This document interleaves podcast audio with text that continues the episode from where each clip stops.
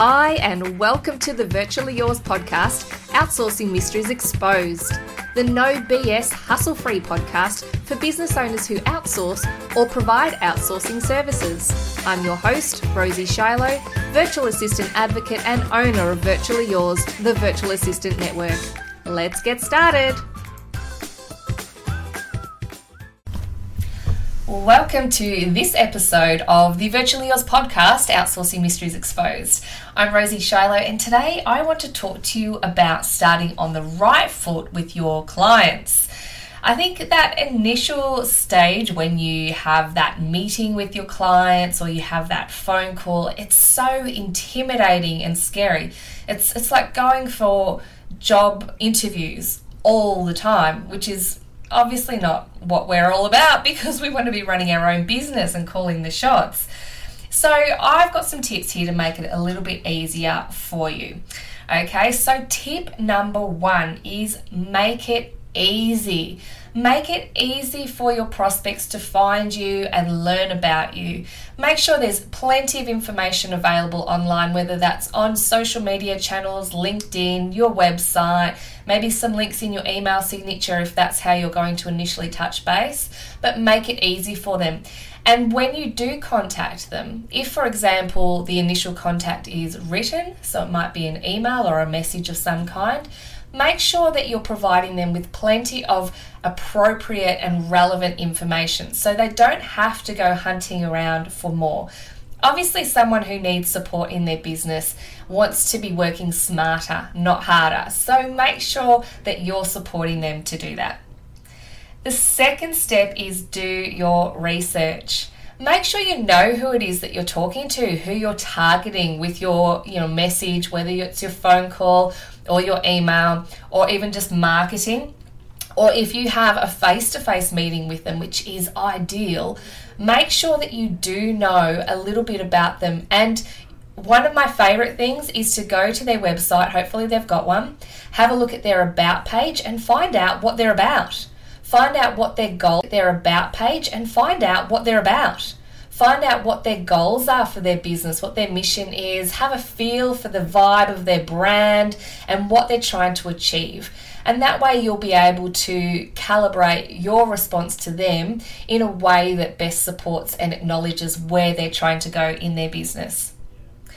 Tip number three set an agenda. So, if you're going to be having a phone call meeting with them or a face to face meeting, whether that's Skype or over a coffee, either or, um, I actually consider both of those face to face these days, which is very strange. Anyway, make sure that you set an agenda.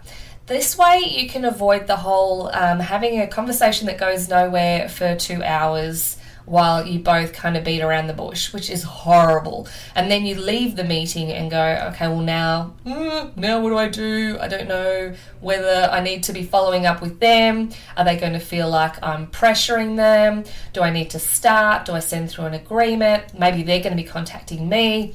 Make sure you have the agenda, and in the agenda, you look at any questions that you have for them, give them opportunities to ask you questions, and make a plan of what happens next. What are the next steps that you both need to take?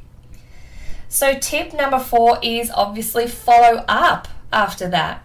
Don't just throw the ball into their court and hope to hell that they're going to throw the ball back.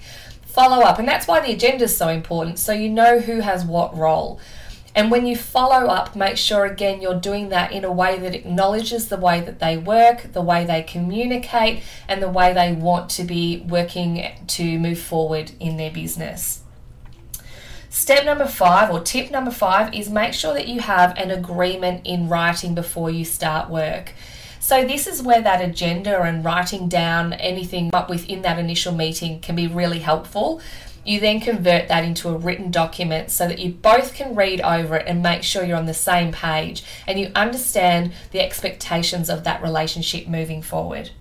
The agreement is super important. I know that it can feel really uncomfortable sometimes to, you know, set up the whole, oh, I need to have an agreement in place. But this is simply so that you both know what each other's thinking and what each other expects from the relationship.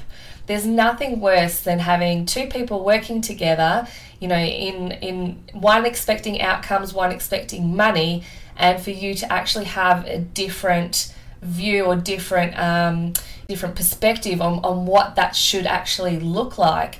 If it's in writing, you can both go, okay, yep, I agree with that, or you can say, actually, that's not how I um, interpreted our conversations. Let's revisit this part of that agreement.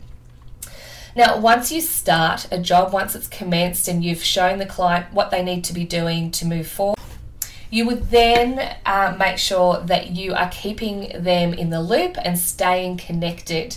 So, we don't want a client who is hovering over us all the time. Nobody likes that.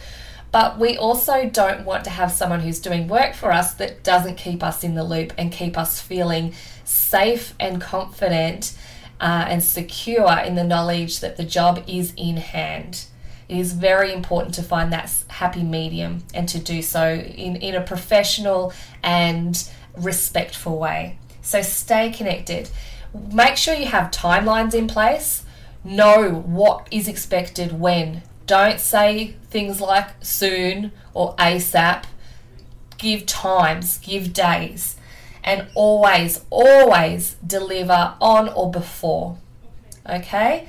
Very, very important. Now, so that's my seven steps for, you know, making sure you're starting on the right foot with your clients.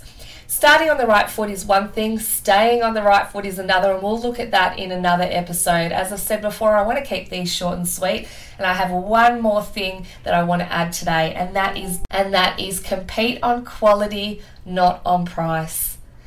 Okay, so when you're having that conversation with them about what sort of service you're going to be providing them with, talk about the quality and the outcomes, and then the price will make sense. So I hope that helps. If you've got any questions, let me know. There are seven steps on how to start on the right foot with your new client. Have an awesome day. I'll see you in the next podcast. Hey, hey, hey, thank you for listening to the Virtually Yours podcast, Outsourcing Mysteries Exposed. Between now and our next session, I know you're going to be hanging out to take some action on outsourcing in your business. So head on over to virtuallyyours.com.au and you can download some information there about the best ways to outsource for business growth. If you're a virtual assistant, make sure you join us. We have an amazing virtual assistant community at Virtually Yours, Aussie VAs connecting and helping each other grow. Have a fantastic day, and I'll see you at the next podcast.